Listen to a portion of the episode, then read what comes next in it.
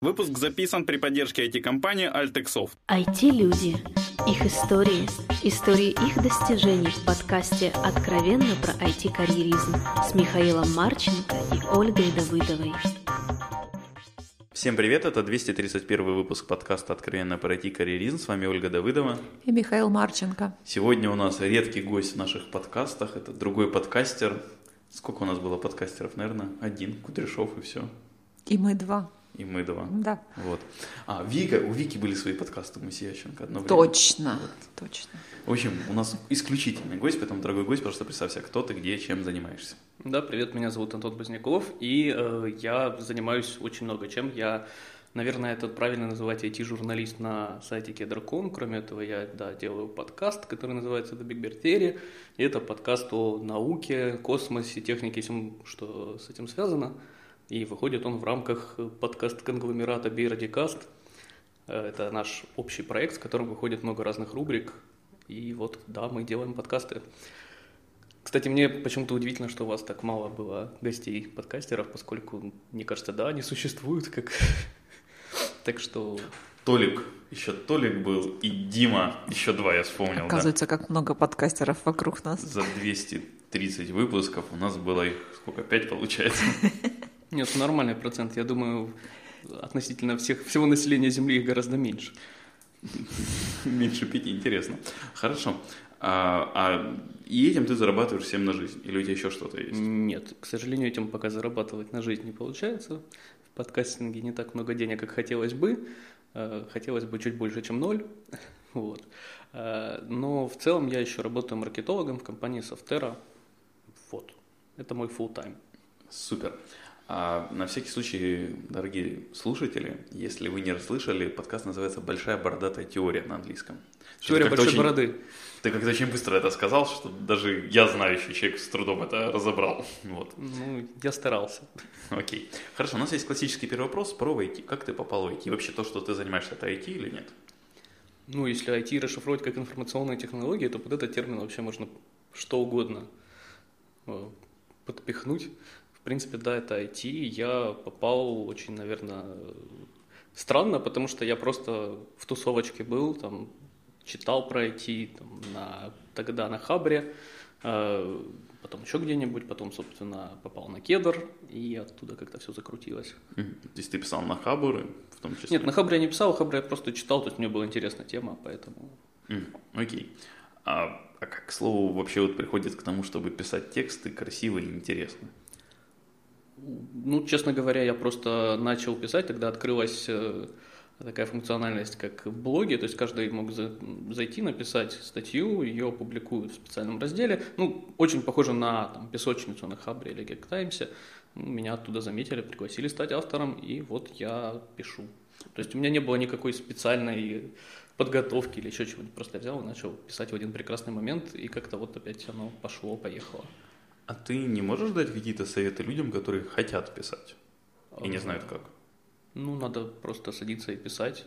Если получается плохо, нужно пытаться анализировать, где у вас плохо получается, пытаться читать свои тексты, давать читать другим, и тогда, как бы, если будет конструктивная критика, и вы реально сможете к этому прислушиваться, и если у вас потенциально есть возможность нормально писать, а мне кажется, нормально писать так, чтобы это было читабельно, Э, есть вообще у многих возможность. То есть нужно просто понимать, где вы делаете что неправильно, анализировать, и после этого ваш текст будет становиться лучше. Ну и, конечно, нужно разбираться в вопросе, о котором пишете.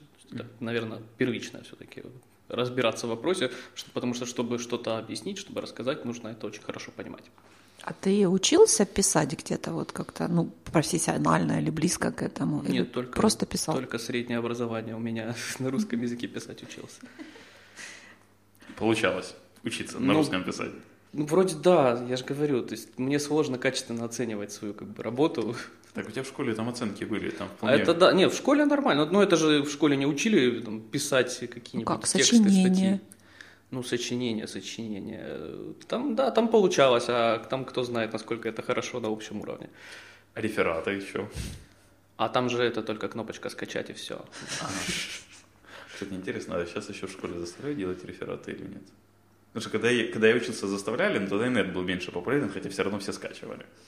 Ну, в принципе, наверное, да, почему нет. Ну, всегда рефераты были это такое, серии «принеси что-нибудь, чтобы у меня был повод э, сказать, что ты что-то делал». Окей, хорошо. А где ты учился? О, Учился я в Харьковском университетском лицее при э, Каразино. Собственно, здесь недалеко находится, если кто-то в Харькове живет, знает.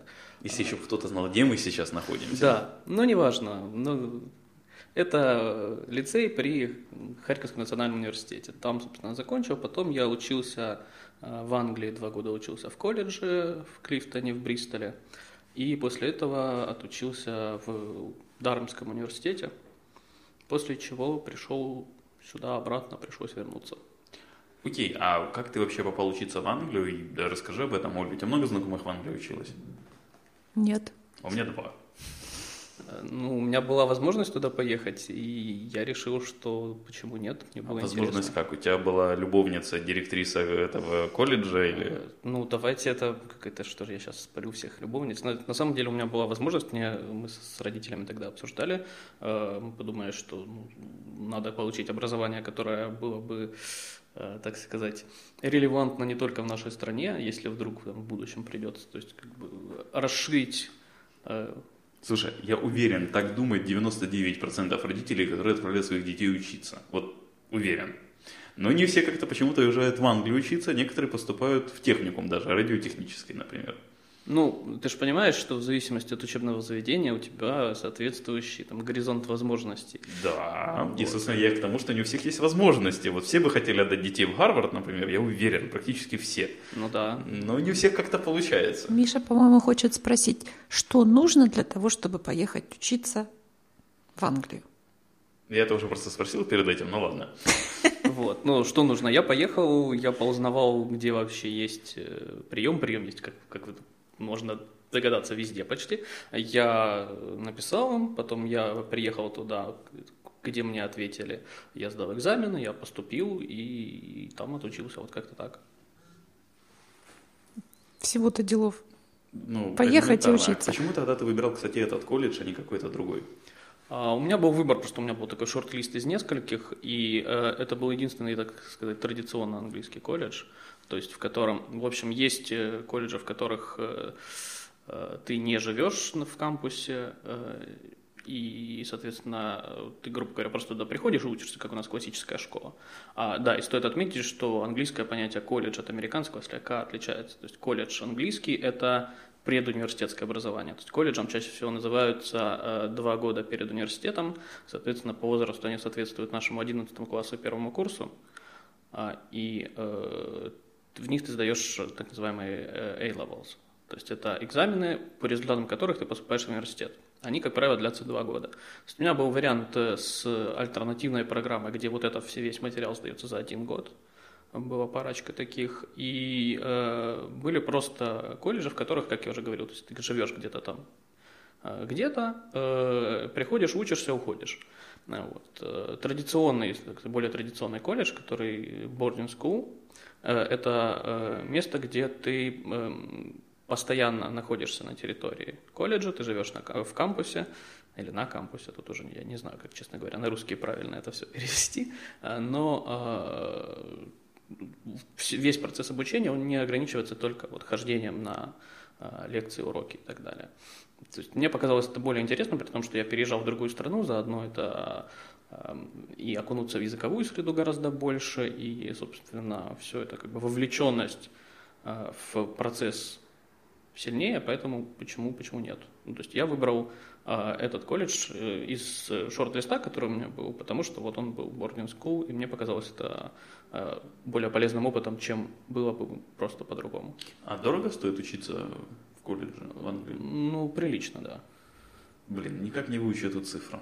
Вот А там много, они мало, прилично, они не А знакомы та- до та- сих пор. ну, это все общедоступная информация, там очень зависит еще от э, непосредственно учебного заведения, а, так что может варьироваться, тем более они там каждый год меняют, но сразу хочу сказать, что для иностранных студентов, как правило, квоты гораздо выше, чем для э, своих, ну, Вот что логично. цены или оценки? Э, Цены, конечно. Оценки для всех одинаковые. А оценки вообще независимые. Ну, то есть, например, если вы поступаете в колледж, э, ваши оценки, по сути, ничего не значат. Все, что вам нужно сдать, это экзамены в конце года, которые, которые проводятся, скажем так, вот типа как наше ЗНО, только, наверное, правильнее и просто система отработаний. Но именно по результатам вот этих вот экзаменов вы потом будете поступать в университет, вам будут делать офер, и э, по его результатам вы опять же будете потом выбирать высшее учебное заведение, если будете туда поступать. Окей, okay. какие у тебя впечатления в итоге от образования в колледже? Ну, я хочу сказать, что у меня впечатления крайне положительные, то есть я вообще люблю такое дело, но я знаю, что очень многие люди, им очень сложно менять Э, обстановку вокруг себя, им сложно э, привыкать к другой стране. Все-таки, ну, хоть Англия европейская страна, и у нас, в принципе, очень много схоже, это не, то, чтобы, знаете, поехать куда-нибудь там в Китай или в Индию или еще куда-нибудь, где, в принципе, менталитет людей сильно отличается. Наверное, даже в Америку сложнее уезжать, если адаптироваться, с точки зрения адаптироваться к обществу.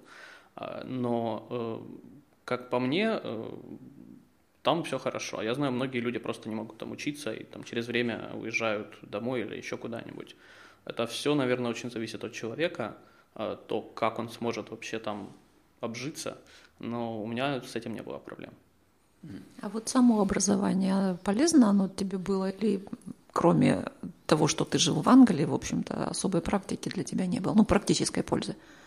Ну, я хочу сказать, ну, тут, тут всегда, если ты хочешь учиться, ты будешь учиться. Даже э, у нас или где-нибудь еще в любом месте, если э, есть такая цель, грубо говоря, получить какой-то определенный набор знаний, э, я думаю, ее всегда можно достичь. Но у меня была возможность сравнить скажем так, не самое последнее учебное заведение в Украине и учебное заведение в Англии. Я хочу сказать, что, наверное, качество все-таки разительно отличаются. Ну, там множество причин, начиная от э, зарплат учителей, которые либо хотят держаться за свое место и хотят как-то саморазвиваться, и они понимают э, пользу э, того, что они делают, на контрасте с тем, что у нас, к сожалению, как правило, там учителя зачастую, я не говорю, что это всегда происходит, но зачастую э, идут люди, которые больше никуда не смогли устроиться.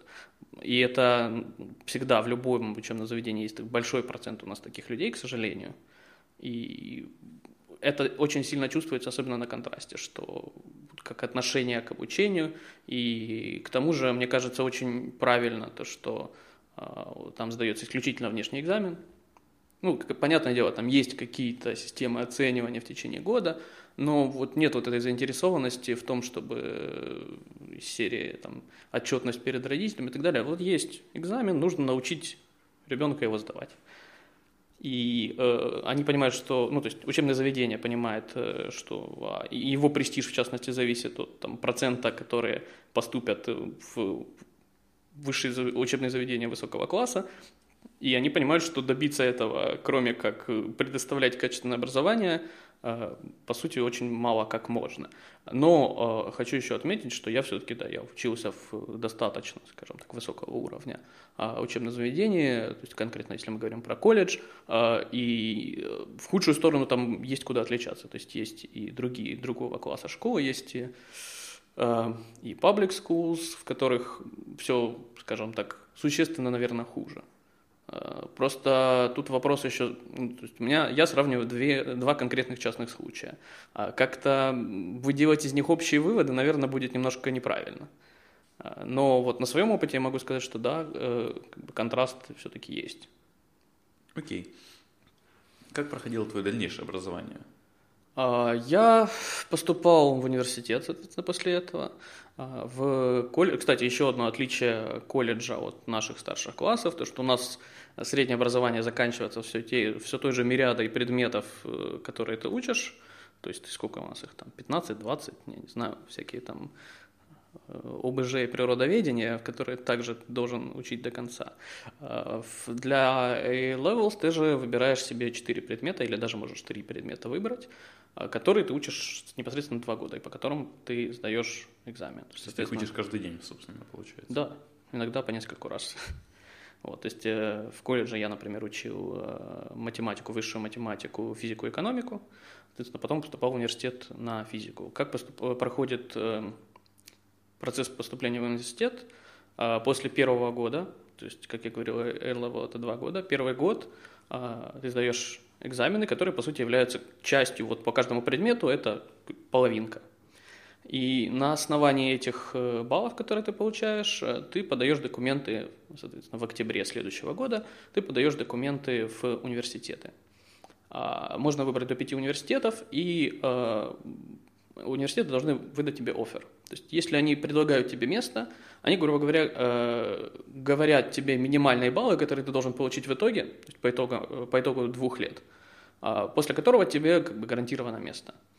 А, я, соответственно, тоже подавал в пять университетов. У меня были оферы, кроме э, Дарома, из э, Imperial, был из UCL, был из Бристоля, э, но я выбрал Даром в первую очередь, потому что это, опять же, более как бы, традиционный университет. В нем тоже есть система колледжей, а здесь, да, здесь, опять же, немножко такой confusion получается, потому что колледжи значат разные вещи в данном случае. То есть колледж есть, который, вот, те два года, которые ты учишься а, грубо говоря, предвысшее образование, назовем его так, и есть колледжи, которые это, а, я даже не знаю, как это правильно назвать, это и ячейки общества, и, соответственно, инфраструктурные ячейки в университете, а, которые, в которых ты тоже живешь непосредственно, то есть это и общежитие, и комьюнити, такое много в одном. На самом деле, насколько я помню, такого плана университетов Э, даже в Англии немного.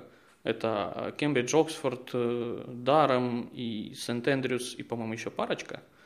Э, ну, то есть это тоже, это такой более аутентичный experience, и кроме этого Дарем находится, да, наверняка многие не знают, что такое Дарем, Дарем находится совсем недалеко от Ньюкасла, то есть на северо-востоке Англии.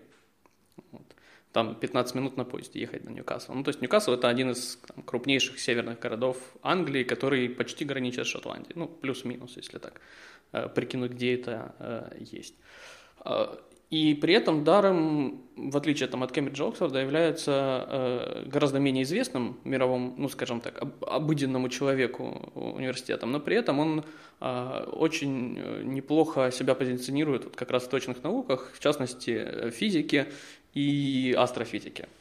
То есть Дармский университет является, по-моему, э, лидером в Европе и там чуть ли не третьим в мире, по крайней мере на момент, когда я там учился, по финансированию э, именно астроном, астрономических проектов.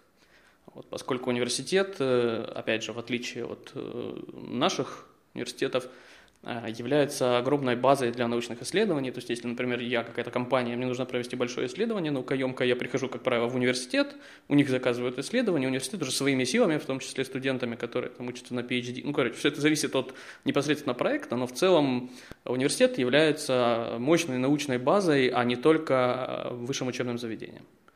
Вот, соответственно, и финансирование университета напрямую зависит от того, насколько э, университет может хорошо эти исследования проводить и насколько много э, компаний будут у них эти исследования заказывать. Ну и вот в э, области э, физики, в частности, и, соответственно, в астрономии это то, как бы, это часть от того, чем я интересуюсь и на что я учился, а, там все как бы очень хорошо. Кроме этого, почему даром, ну, опять же, это субъективщина, но вот у меня был э, офер из Imperial и UCL, это э, оба университета в Лондоне находятся. Ну, как бы мне особо в Лондон ехать не хотелось, потому что все-таки э, в Лондоне хорошо работать, но жить там не очень.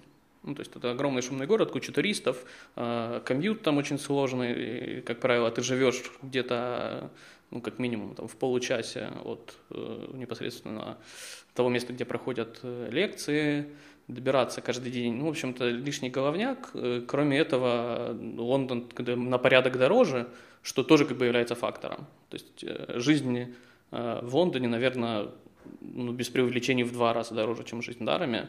А Даром же такой маленький, по сути, университетский городок, то есть университетом является градообразующим предприятием, по сути. Э, то есть там, кроме университета, есть там, пара магазинов, town centre и, по сути, все. А, и мне, в принципе, вот это вот нравилось. То есть ты...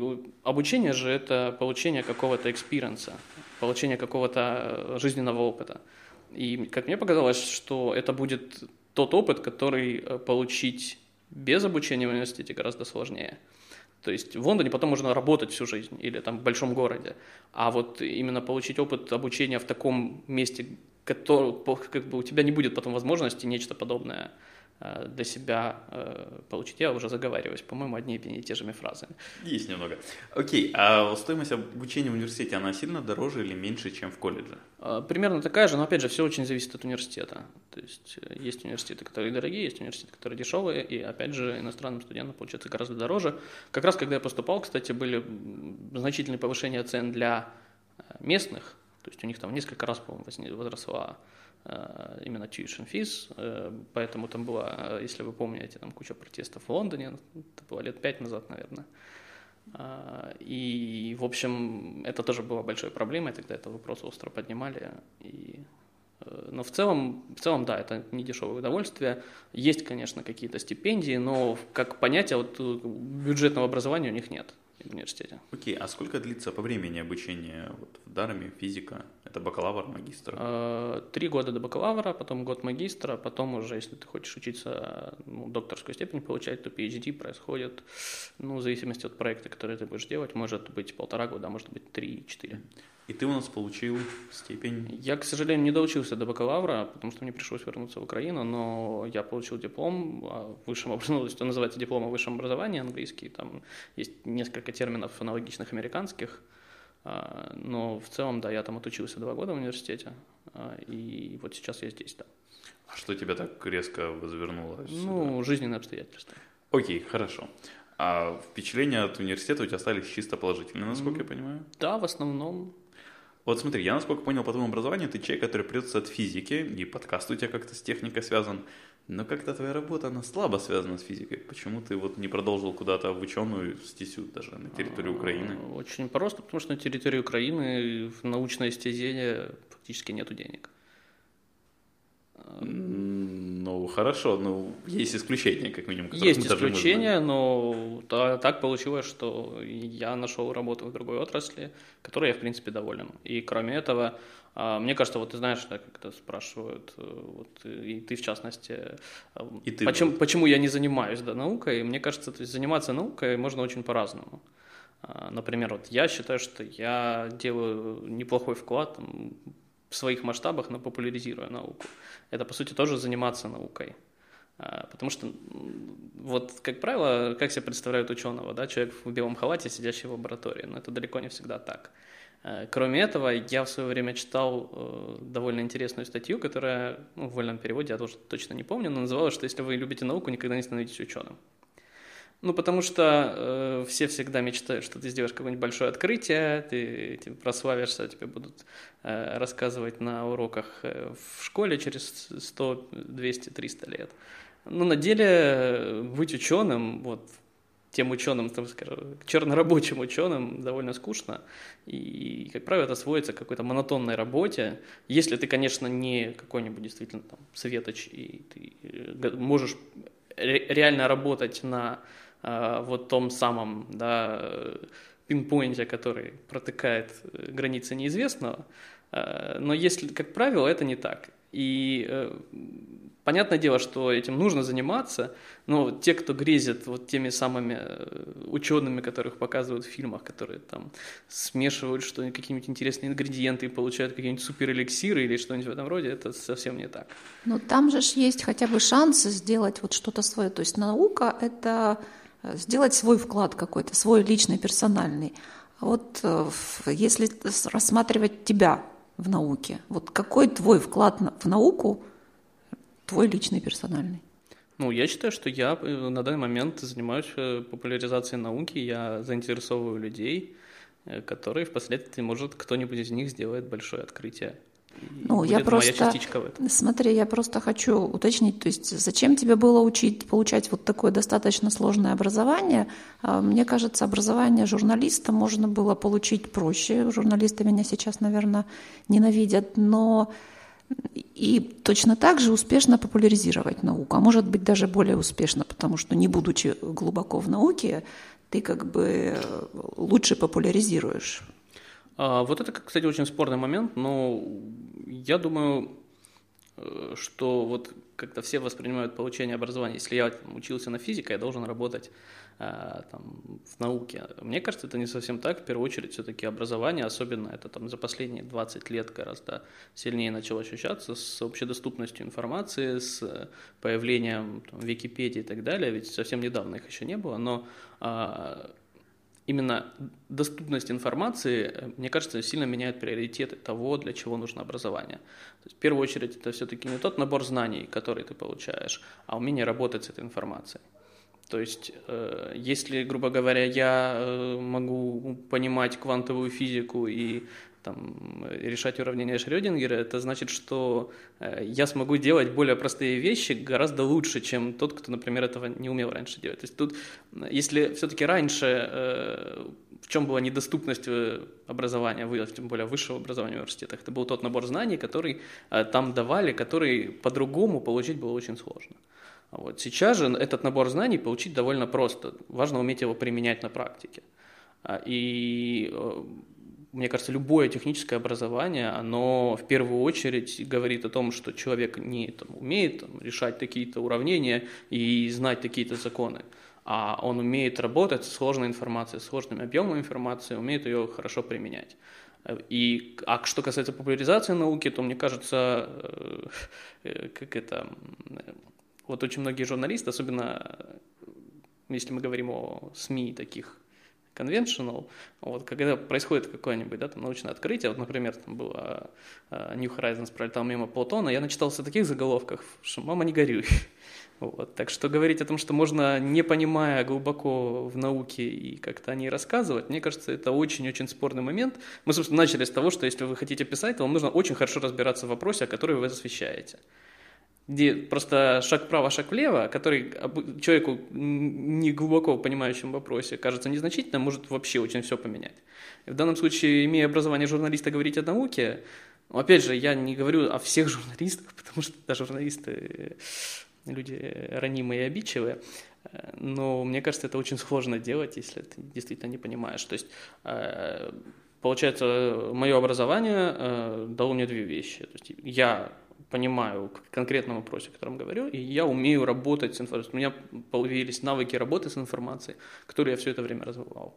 И при этом я могу то есть, точно так же вот, в своей нынешней работе, да, маркетологом, я, по сути, ничего нового в качестве, то есть я беру просто другую информацию, применяю ее на практике вот таким образом. При этом я знаю вот, вот этот непосредственный путь. Найти информацию, найти там какие-нибудь э, шаги, которые нужно делать, э, или там какие метрики мониторить, или что-нибудь в этом роде, совсем не сложно. То есть, ну, там, пара запросов в Google, и там недельку может почитать, поразбираться. А, но вопрос э, именно в том, будет ли вот этой недельки почитать, поразбираться достаточно, или я буду потом тупить и смотреть в книгу и видеть фигу. То есть э, вот в этом, как мне кажется, смысл именно образования, а не в том, чтобы вот там, я там выучил, как эволюционируют звезды. Это можно почитать сейчас совершенно несложно. Окей. Ты вернулся в Украину. Что ты дальше делал? Мысли закончить образование в Украине, как-то пересчитать баллы? А смысл? Не знаю. А я сейчас смысл слова в образовании понимаю. Ну как, э, у нас, да, у нас э, дипломом можно по-разному пользоваться, кроме как по назначению. Да, по-моему, почти во всем мире. Да в том-то и дело, что нет, э, что образование все-таки действительно, особенно если ты пытаешься получить работу за границей, оно все-таки имеет значение, а особенно если ты как бы учишься... Знаешь, не слышал ни одного вот знакомого, который уехал в Google или в Facebook, что его не взяли только потому, что у него диплома не было это не является первостепенным, скажем так. Но еще раз, э, образование в первую очередь показывает, что, грубо говоря, это как опыт работы. Mm. То есть зачем нужен опыт работы? Чтобы ты понимал, как работают там, внутренние механизмы. Мне кажется, то же самое с образованием, это опыт работы с информацией. То есть это как бы вот, вот такой момент, который, если ты видишь, что человек там закончил какую-нибудь техническую специальность, ты понимаешь, что он там сможет, э, если у него получилось там выжить, то Поэтому он сможет... ты решил не закончить никакую в итоге? Ну, мне же дали диплом. А, ну, я насколько... Ну, Для меня просто это странно, то есть я- я в украинской системе больше вырос, для меня вот бакалавр и диплом, оно связано. Ну вот да, там, ну короче, у меня была довольно специфическая ситуация. У меня есть э, диплом о том, что я там отучился столько, сколько я там учился. Здесь он мне не пригодился. Или пригодился, я не знаю, какие конкретно условия повлияли на то, что я где на данный момент работаю, что было решающим. Но я думаю, если бы этот диплом не показывать, это то же самое было бы. Но в целом э, я приехал в Украину, я нашел здесь работу, и В какой вот сфере ты искал работу? О, я искал в разной сфере работу, но в основном в- я пытался вклиниться именно в IT. Ну, в первую очередь, потому что это на тот момент, когда искал, была той отраслью, в которой были так или иначе какие-то деньги. А, Ну, то есть работаешь ищут не просто так. А, Вот. Ну, ради опыта, я понял. А, хорошо, и сколько лет ты уже работаешь, и как нашел, опять же, маркетолога? Насколько я понимаю, ты маркетолог, скорее. Да, ну, опять же, маркетолог это крайне такое расплывчатое понятие, в него может э, входить что угодно. Вот, то есть меня можно, наверное, назвать и немножко там каким-нибудь техникал-райтером, и немножко аналитиком, и немножко дизайнером чего-нибудь, я не знаю. То есть у меня э, нету такого, знаешь, четкого понятия, что делает маркетолог. И мне кажется, его в принципе нет, потому что все зависит непосредственно от того, с чем ты работаешь. Вот. Я на данный момент работаю на, своей, на своем месте чуть больше года. До этого я немножко поработал там, в рекламном агентстве, там, общался, обеспечивал общение, так сказать, с заграничными заказчиками. А, Пытался там, э, собственно, все это время я еще и работал на кедре, это тоже как бы работа, которая какие-то деньги да приносит. То есть я, я не знаю, называть ли это IT-журналистикой, то, чем я занимаюсь. Это, мне кажется, все-таки вот у, у журналиста есть вот как раз определенный набор характеристик, который делает его журналистом. Я же скорее какой-нибудь там обозреватель или блогер, э, как угодно это можно назвать, но я, наверное, все-таки не рискну называть себя именно IT-журналистом, но вот я э, создавал контент для сайта об IT, вот назовем это так. Хорошо. А как ты решил прийти к в подкастинг? Ну, одно из, собственно, активити, которая была на Кедре в свое время, это был подкаст, который был довольно популярен. Я принимал участие, там, наверное, в выпусках в 10, после чего подкаст немножко поменял формат, и за счет э, географической своей расположенности, так как э, весь коллектив Кедра находится в Киеве, э, у меня... э, А ты находишься в Харькове. Да.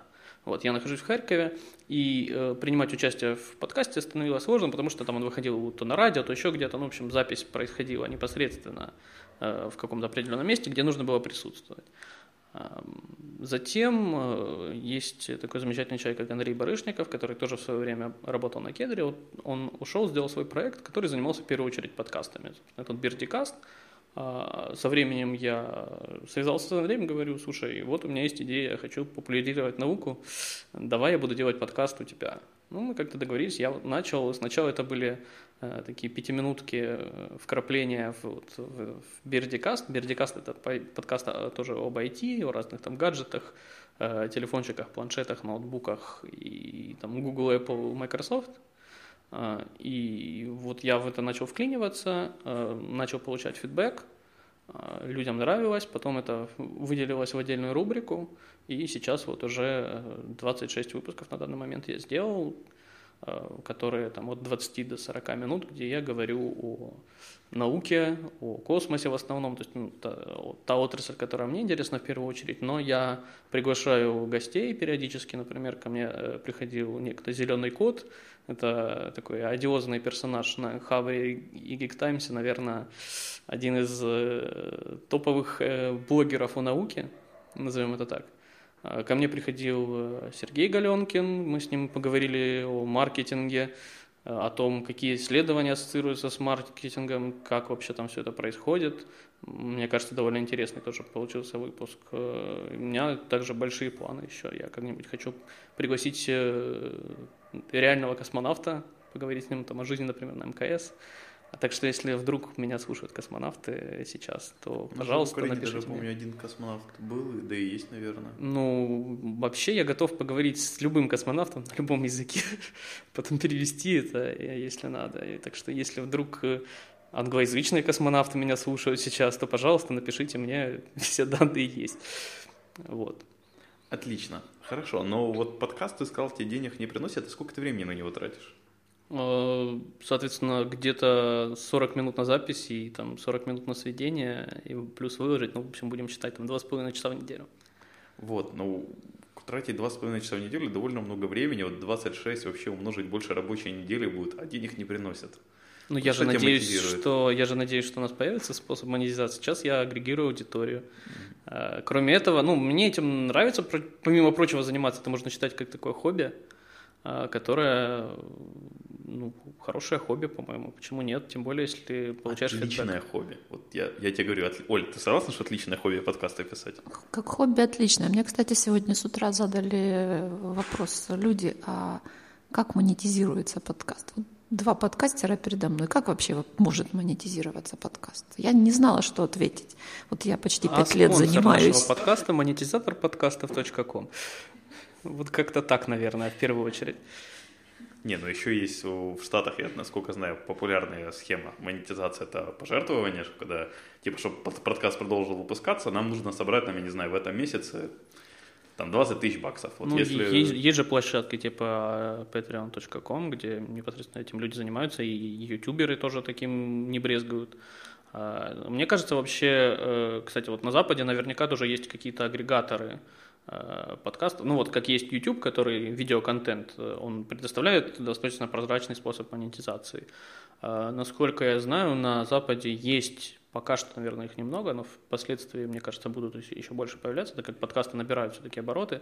А именно такие площадки, которые будут заниматься непосредственно там, ре- рекламой или чем-то еще, то есть, которые будут говорить, давайте, типа, вы под наше крыло приходите, вы выпускаете под нашей гидой контент, и мы предоставляем вам способ монетизации. А когда такое докатится до нас, я, к сожалению, не знаю. PDFM пытался такое делать, еще какой-то ресурс со мной связывался. Нас пытались, ну, у нас русскоязычные проекты, но у них пока это не особо полетело, как минимум. Вроде iTunes, кстати, дает платные подкасты делать, что каждый выпуск стоит сколько-то денег. Это, мне кажется, плохая практика. Я знаю, некоторые подкасты, например, на Sports.ru выходят платные, но это крайне такая специфическая тема. И мне кажется, действительно, а, ну, э, посмотрите на YouTube, да, то есть там тоже есть э, функциональность платных каналов. Я так и не знаю, кто ей пользуется, но ее выкатывали. Как бы. Популярность она, естественно, не набрала, потому что все привыкли к тому, что контент бесплатный. И делать его в один момент платным, пусть даже сверхкачественным, тем более в, нашей, как в наших странах это будет крайне тяжело, поскольку ну вот у тебя только что было, ты слушал, ничего не платив, а тут вдруг дай денежку. Пусть даже небольшую, но это сильный барьер моральный, который вряд ли можно будет преодолеть в достаточном количестве, чтобы этот ход был оправданным. Поэтому э, подкасты монетизировать, да, сложно. А, Один из самых, наверное, популярных способов монетизации – это создание площадки, на которой выходит этот подкаст, на которой также будет какой-нибудь другой контент. Сейчас, ну, грубо говоря, сайт. Вот, кстати, у нас, к сожалению, там с Бердикастом проблема с сайтом. У нас довольно долго это все очень разрабатывается, и мы все никак не выкатим, потому что у нас очень такие крутые идеи, и, а разработчики не очень крутые, к сожалению, вот, которые постоянно там пропадают и так далее. А, То есть э, можно подкаст монетизировать за счет того, что это как бы такой завлекающий контент, который приводит уже на площадку, на которой можно уже непосредственно э, более conventional методами монетизировать. Ну, не знаю, насколько я смотрел подкасты, в большинстве случаев это скорее вспомогательный контент, чем основной. Ну, я об этом говорю. Ну, вот, например, в сфере IT, и там какие-нибудь подкасты, тот же э, подкаст э, Кедра, Кедракаст, он в первую очередь был для того, чтобы люди заходили на сайт, и там уже идет там и реклама, и все. А, тот же Вилсаком, топовый IT-блогер на данный момент. Он Чисто как раз все время жалуется, что подкаст это у меня такой вспомогательный. денег Ну вот, то есть у него подкаст в вообще. первую очередь нужен для того, чтобы больше человек заходили, например, на его YouTube-канал. Короче, я вас поняла, это безнадежное дело. Не занимайтесь люди подкастами. Если вас не прет это. То есть мы конкурентов сейчас так от- от- отметаем, не надо этим заниматься. Когда появится способ монетизации, мы вам То есть денег на этом не заработаете никогда. А, Антон, э, планы у тебя есть дальнейшие какие-то в чем-либо? Ух ты, хороший вопрос. Ну, конечно, есть. Я планирую развивать проекты, в которых участвую. У меня есть несколько идей э, новых проектов. В частности, например, в рамках теории большой бороды я планирую выпускать все-таки и текстовый контент, и видеоконтент, потому что, ну, как я говорил, мне это нравится, плюс и у текстового видеоконтента есть более прозрачный способ монетизации. Вот в рамках проектов это, наверное, в первую очередь, что я хочу сделать. Э, в обозримом будущем, а там уже все будет зависеть от э, переменных, которые будут, которых слишком много неизвестных. Каюшки, посоветуй две книги нашим слушателям. Книги? Ой, книги сложно советовать, но я бы, наверное, хотел бы э, сказать, рассказать о, о лекциях Ричарда Фейнмана. Часто их называют физикой для домохозяек, поскольку там действительно очень просто объяснены сложные вещи – и э, мне кажется, у многих это должно быть такой настольной книгой, даже если вы не, не особо понимаете там, в науке, но э, хотите что-то интересное почитать, что-то понять, это то место, с которого нужно начинать. А если же по каким-то причинам вы не хотите читать книги, обязательно посмотрите сериал э, «Космос» э, с Нилом Деграссом Тайсоном, он относительно новый, по-моему, в 2014 году вышел. По сути, то же самое, только про космос, про историю человечества.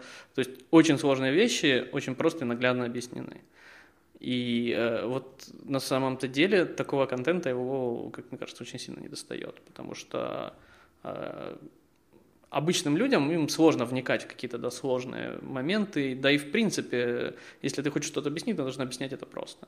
И вот это вот вещи, которые я бы, наверное, советовал э, посмотреть в первую очередь для того, чтобы какие-то вот масштабные моменты для себя уяснить, если вам как бы не особо хочется э, сидеть там в Википедии и вычитывать каждое второе слово.